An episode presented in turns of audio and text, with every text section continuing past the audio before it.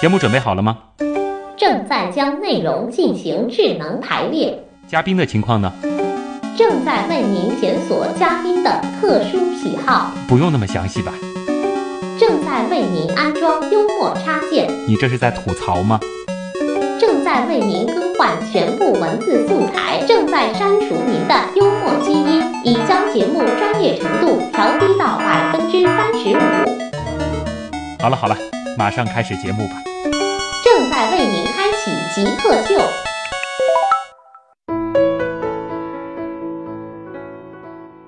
欢迎回来，这里是极客秀，我是从来不敢一个人看恐怖片儿的旭东。我是看恐怖片就要打瞌睡的刘年国。今天的极客秀，我们请到的是一位法医，一位从业多年的法医刘宁国。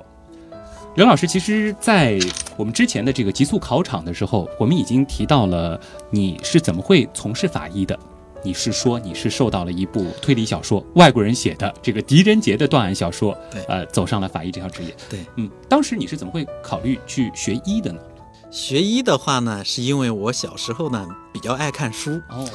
当时应该说我感兴趣的是中医，对，叫悬壶济世，什么济世活人，背着药啊箱，然后呢稍微给人家一点丹药的话呢，嗯马上起死回生。哦我觉得这个很神奇，所以呢我就觉着我想做一个医生。嗯结果呢，后来是在读医科大学的过程中呢，我在无意中是看我们学校图书馆的一那部本书那本书那一套书，啊，然后呢，看完以后我就觉着，他能从那个蛛丝马迹里面嗯，找出来了一个惊天大阴谋，这个也非常酷。一个是救人，一个是找凶手。呃，你不觉得这个初衷就完全变了吗？我到目前为止，嗯，我还是喜欢这个救人，还是喜欢救人？我还是喜欢救人。啊，但是呢，我也对我现在的职业呢特别痴迷，嗯，所以我我给自己定下的目标是，希望我退休了以后，我去开一间诊所，啊，然后给人看看看病，看病。 但是其实 这我完觉成得我两个这个梦想。说你刚刚提到了，你你想退休以后去开个诊所，其实、嗯那也就是说你其实是具备很多医学知识的，有很多病你是自己能看的。这是这是另外一个统一，就是说，嗯、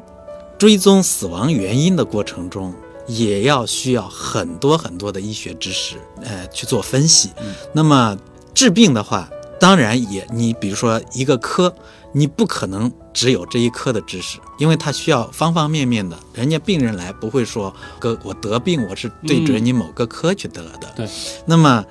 对于法医也一样的，给你来的就是一个尸体。嗯然后你要结合不同科的知识去分对，析。它有各种各样的死亡原对因。，对对对，它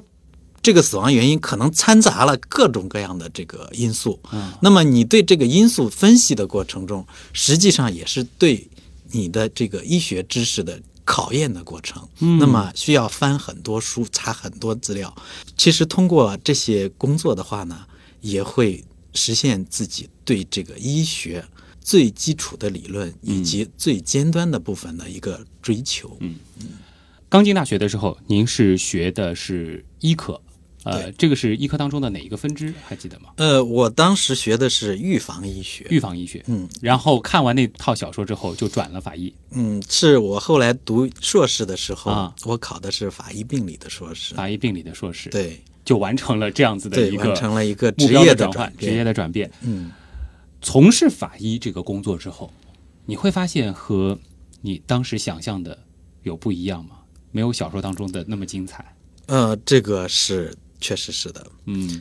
在你没有做之前呢，你会把法医的工作想得非常的精彩，而且非常的挑战。对但是事实上呢，在日常工作中呢，还是有很多很平淡的，就是日常工作。嗯嗯，不过我现在工作的这家单位呢，嗯司法部司法鉴定科学技术研究所，在这里工作呢，确实对人是一种挑战，因为他接触的是全国送来的复杂疑难的案件。嗯，那么这些案件如果当地能够解决，他就不用花这么大精力或者花这么多的钱跑到上海来。嗯那么这样子呢，我就接触了越来越复杂的案件，会让你逐渐逐渐就迷在里面去了，因为复杂的案件没有任何两个是一一样样的，的，对，所以说呢，其实每一个新的案件对自己来说都是一个挑战。呃，现在在回顾当时你大学里改变你人生的那套书，你你还有印象吧？对那那部书的一些情节，倒是很模糊了，有些现在很模糊了。对那你因为能做一个判断吗？就是你现在工作当中经手的这么多的案件，有比这个书里面描写的更精彩的、更离奇的吧？那当然还是现实中的案件更鲜活一点，嗯，因为它带有很多的未知。而书里面呢，不排除它还是有很多文学的元素加在里面去的。啊而且你看书，你不用担心，因为这个案件它必然最终会捉到凶手的，啊因为这是他书的写书的他他的这个安排。嗯但是对于我们日常工作中接触的案件的话，它一切都是未知的，等着你去解决。也就是说，你在平时的工作当中，也不是所有的案件都能够解决的，是这样吗？对，因为我们的鉴定是一个科学鉴定，嗯科学鉴定必须立足在证据、立足在科学的角度上。是会有谜案，尸体解剖的话，一般情况下，对我们法医来说，主要是解决一个死亡原因；嗯，但是对于个案件来说呢，它是捉拿凶手。哦，对，可能呢，死亡原因来说，对我们来说是解决了，嗯但是还是找不到凶手，这个案件就等于悬而未决。但是从死亡原因的角度来说呢，确实有一部分死亡是找不到原因的。这是为什么呢？一个就是说，科学还没有达到这种地步，啊、因为为科学还在发展，嗯，很可能我们现在找不到原因的，再过若干年以后呢，是能够解决的。嗯那么还有一种呢，有一些东西是不能通过尸体解剖发现的。您从事法医这个工作，尤其是你开始是去学医的，然后这个本科毕业之后去读了法医的研究生，呃当时父母对于你这个决定会觉得惊讶吗？嗯，我的家庭应该来说还是比较开明的啊。嗯、我的父母是鼓励我做任何事，只要你想做，对，只要我想做。嗯，我后来我要转到法医去，我父母非常的支持。对，因为这是我自己做出来的决定。他们不会觉得，哎，本来是好像感觉没什么太大的这种这个危险，因为可能很多的人觉得啊，很多普通人会觉得法医因为天天和死亡对，接触，他们还希望有一个学医的儿子的话呢，对于自己将来身体上看有病啊哪些什不好么或对者这方便一点嗯。呃，但是还是那句话，他尊重我的决定啊。如果我选择了，那么他就父母就会鼓励我去按我的想法去做。非常开明的父母。对，呃，能介绍一下您跟您太太的故事吗？跟你的工作有关吗？呃，他的工作呢跟我完全没有关系，啊他是搞这个环境测试的，嗯，就是检测空气、水啊，哦，哎，土壤里面的这些指标有没有？他是去判 断。地球的，对你对是判对断人的，， 对，从这个工作性质上，我们倒是一致的。嗯哎，我们都是通过一些技术手段，嗯哎，解决一些呃现实中的问题。哎从现象看本质，对对对对，嗯这个这个是一致的。嗯但是它跟医学完全没有关系， 啊，这认识的机会呢是不是认识跟你的工作有关吧？认识的机会也不是跟我的啊工作有关。我们很早就认识了，很早就认识，对是早是在我从决定事当法医之对前决定当法医之前哟，这很让人羡慕的这段经历啊。今天其实一开始的这个一百秒小课堂，刘老师和大家分享的是法医学上的一个叫做反常脱衣现象。这相信很多的朋友听了之后，应该是会很兴奋，因为其实类似的这些专业名词，在现在很多的这种什么侦探小说啊，或者说是在一些描写法医工作有关的影视作品当中是会经常出现的。那借着这个机会给大家来说两个可能我们经常会听到的专业名词吧。刘老师在准备这个小课堂的时候，其实还给过我们另外一个建议，就是说尸斑可以讲一讲，对。为什么尸斑一定要讲？因为尸斑对于我们法医来说呢，它是一个非常重要的一个尸体现象。嗯呃，通过尸斑呢，它可以判断死亡时间，呃，还可以判断有一部分的死亡原因，以及这个尸体当时的一些体位，这样子来推断死亡当时的一个尸体所处的状态。嗯，所以尸斑是对我们来说是个很重要的概念，而且呢，因为尸斑大家外行的人呢不接触，嗯没有见过尸斑。一旦尸体出现尸斑，如果又牵涉到呃有没有被人打过的这些嫌疑的话呢，就会误把尸斑当成是伤，哦所以也会造成社会矛盾，造成一些人的不理解。就可能嗯看到了是像那种淤青的状态。对，对对，尸斑它是在人死亡以后呢，血液是不再流动了。嗯，但是血里面的有形成分，主要是红细胞呢，嗯它会随着重力作用逐渐下降。这样子呢，它身体假如说平躺的话呢，它比较低的这些部位呢，血都会沉积在这些地方。这样子你从外面看呢，它的颜色就是一种暗红色呀，就有点或者像就像受伤的那个淤青一样，嗯但是它是完全不一样的。那你们是怎么嗯判断它和这个在生前受到伤害时候留下的这个淤青的区别呢？呃，尸斑的话呢，第一，它的部位呢，它是在身体比较低下的地方，嗯，那么一定是在根据它的体位体位有关，啊，而且呢，它还有一个重重要的特点是没有压到的部位。哦假如说它躺下来，它的臀部和背部是接触地了，嗯，这两块地方是不会有尸斑的，所以它尸斑有它特定的形态。对你们判断这个案件对我们来说有什呢么用，我们判断一个尸呃尸斑的话呢，我们可以判断他当时死的时候是什么体位，嗯因为会牵涉到死亡了以后再把尸体翻动了，或者是移到第二现场里去。哦那么第一现场里面尸斑已经固定了的情况下。如果你再给它换一个体位的话呢，它的尸斑是不会变动的。哦，这样子你就看出来它不是原来的忽然体意位识到了尸斑其实就能够还原他在死亡的时候对身体的这个位置，甚至对是整个姿势。对，有一些，比如说缢死的，就是上吊的那种，它尸斑是向下肢这里坠，嗯所以是在腿脚。对，因为没有受压，所以在它的腰带的部位呢是没有尸斑的。嗯，假如说它被吊死了，然后后来又被移到平躺的部位，但是它原来的这个形态是被保留下来了。这样子有助于我们推断他死亡的时候的一个姿势。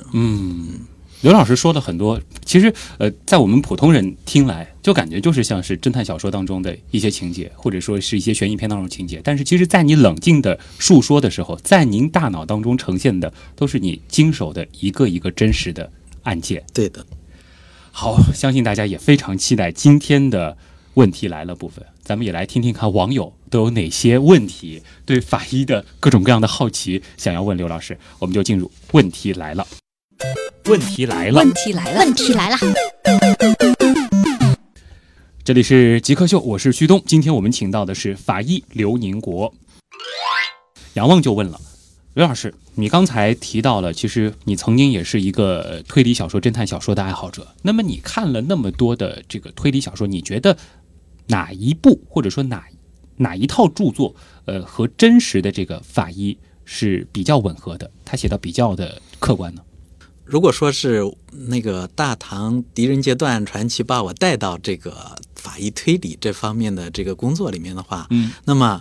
应该来说，我现在对推理小说感觉最能给我留下印象的还是《福尔摩斯探案全集》这一套书。哦，哎，这个书呢，我直到现在，我再回头去看他这个当时对于一个案件的剖析，还有对现场的一个观察，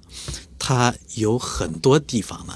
还是值得我们去借鉴的，嗯，它和真实的这个还原度还是比较高的。应该说是。所以就是您觉得，就是这个作者他本身还是具备很、呃相当程度的科学素养的。对的，猫大人不见了，他问的这个问题很适合我们展开啊。他的原问是这样的， 他说：“法医老师，呃，电视剧当中好像有很多的场景是和法医的工作有关的，他就印象很深，说这个《鹿鼎记》当中有一个化尸粉，在伤口上面撒一点药粉，结果整个这个尸体最后就化成了一滩水。在现实生活当中有没有这种药剂？这种药。如果是 一个犯罪分子的话，他会很期待有这种东西，但是从我的经验和我的了解中，应该是没有。有一些犯罪分子试图用这种方法，那么无非就是用一些强酸呀，或者是强碱呀嗯之类的，还有各种物理化学的方式，嗯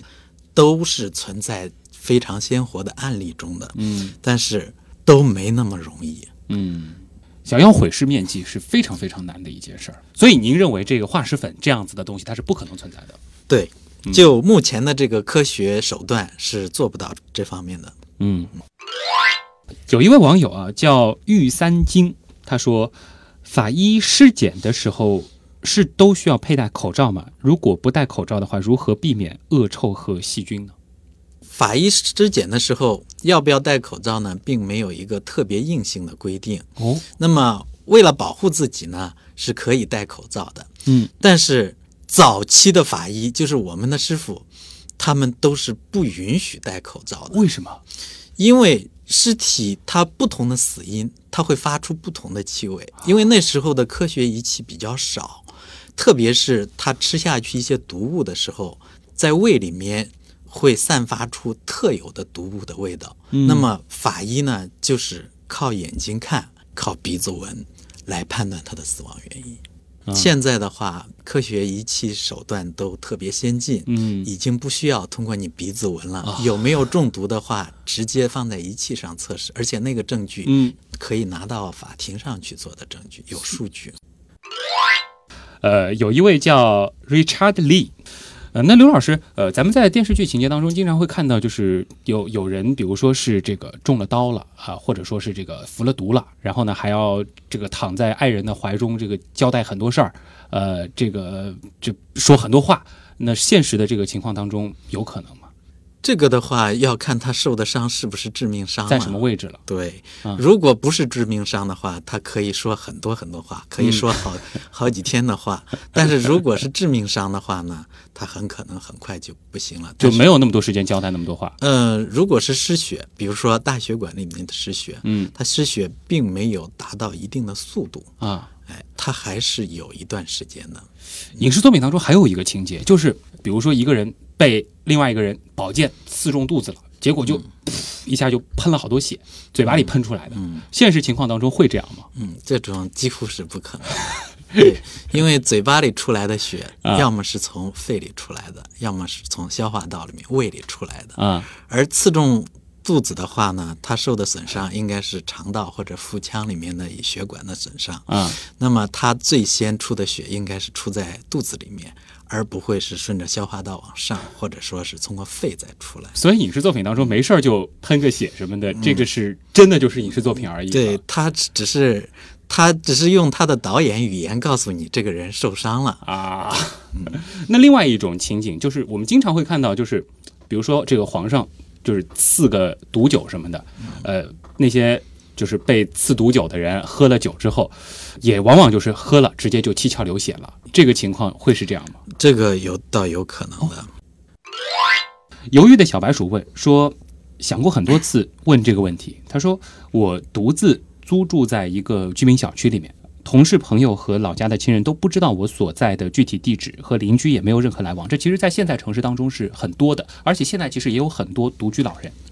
他说：“如果我某天在家中不幸暴毙了，可能是出现了一些其他的意外，一般几天之后才能被发现的。这个问题确实是个很现实的问题。嗯还有很多确实是独居的老人，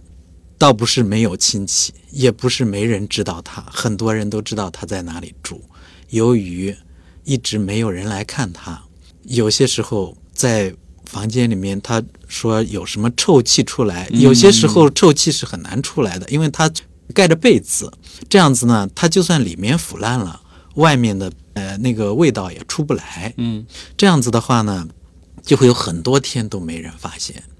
这其实对咱们这种对大城市来说是一种讽刺是一种讽刺。大城嗯市是人聚集的一个中心，人在聚集的一个地方对，而而发生这样的情况的时候，却会那么长时间的没办法而且老人并不是说他住的地方是一个比较偏僻的地嗯方，而都是闹市区，周围都有很多居民。嗯，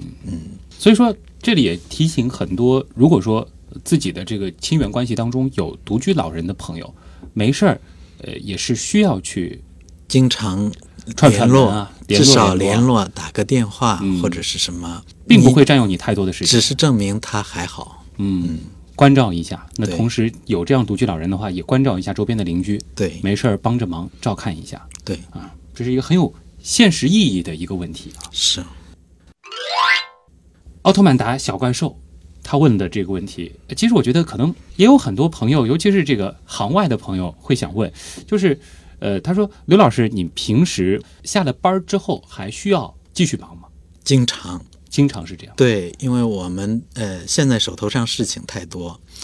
有些时候呢白天也就是跑出去采样，也就是做解剖，但是解剖做完了，并不代表着这个案件就可以定论了。嗯我们还要把解剖取下来的材回来做这个固定，做显微切片。我们在显微镜下进一步观察里面的这个变化。嗯，那么这个过程要很长。等到这些工作都做完了，还有一个重要的工作就是形成报告。嗯形成报告要包括推理的过程，你这个写的每一句话都要在法律上、在科学上站得住脚，因为报告一旦发出，它是不可挽回的，不能再收回了。所以呢，你写的时候可能是一两天之内就写完了，或者甚至有的报告简单一点的，几个小时就完成了。但这个报告可能会接受几年、几十年之后的人反复去推敲你里面的文字。你留下的不仅仅是一期工作，是一份对后人都会有用的案例，对，还是一份责任。一份责任。最后一个问题，我们留给奥特曼达小怪兽啊，他的问题是这样：刘老师，您的工作对您的性格产生了什么影响？您本人是怎么看待生和死的？从事法医工作以后呢，确实是对个人、对人生呢有一定的这个影响。嗯特别是我们天天接触到的都是死亡，而且呢，我们接触的死亡还不是说人死亡了结束了，嗯我们还要原原本本还原他的情况。对，所以说我们真的是对人生来说呢，感觉有一种平静，有一种嗯恬淡。接触死接触的多了，你就会对生特别珍惜，非常珍惜现有的这个生活，因为我们接触的都是意外的一些情况，对，也就是说没有准备到他会死亡。他可能还是他花样的对一个啊等我们看到尸体的时候，他是停留在他当时正在忙忙碌碌忙自己事情的这个阶段，在死亡突然发生了以后，一切就停止了，那也没办法，没无法挽回的这个现实、就是这样子，嗯这就是生命。这就是生命，生命它有些时候很顽强，非常的顽强，但是有些时候呢，我们它有看着非常真非常的地是脆弱很脆弱。本来请刘老师来呢，其实我们只是可能对于法医这样一个职业，他们平时在干什么，会觉得非常的好奇。可能我们的小编也会有这样一些想法，就是我们通过刘老师给我们讲的一些基本的常识，我们以后再看侦探小说、再看推理电影的时候，哎，可能会懂一些道理啊，跟可以跟边上的朋友指手画脚说啊，这个其实是这样的。但是没想到，其实这个我们问题问到最后，尤其是刘老师回答了网友这个关于生死的问题的时候，呃，今天这期节目特别适合这样一个缅怀过去、缅怀先人的这这个时节。呃，刘老师用他的这种工作，他的这些经历，也告诉了我们生和死。其实更重要的就是告诉了我们，所有活着的人，更应该好好的去珍惜。如果可以的话，多陪伴你爱的人、爱你的人，多做那些你爱做的事情，好好的享受现在的生活。今天的极客秀非常感谢来自司法部司法鉴定科学技术研究所的法医刘宁国刘老师来到我们的节目，谢谢你。谢谢。这里是极客秀，我是旭东，咱们下期节目再见。你觉得什么是极客？具有互联网思维的、有创新意识的一帮理工科男。极客，我觉得跟黑客有点像吗？用一些很正常的东西做出一些很不正常的东西，就是民间科学家一样的人。头脑很聪明，可能有点小怪异。做事很有自己的范儿，很有潮流，对科技这种东西有一些独到的理啊解，会搞一些自己的小玩意儿，然后 DIY 能力比较强。印象中比较 crazy 那种感觉。非常聪明，非常有动力，非常有想法、有想象力的一群。 smart，精力充沛，嗯，有点像技术宅之类的吧。做一些不同寻常的事情。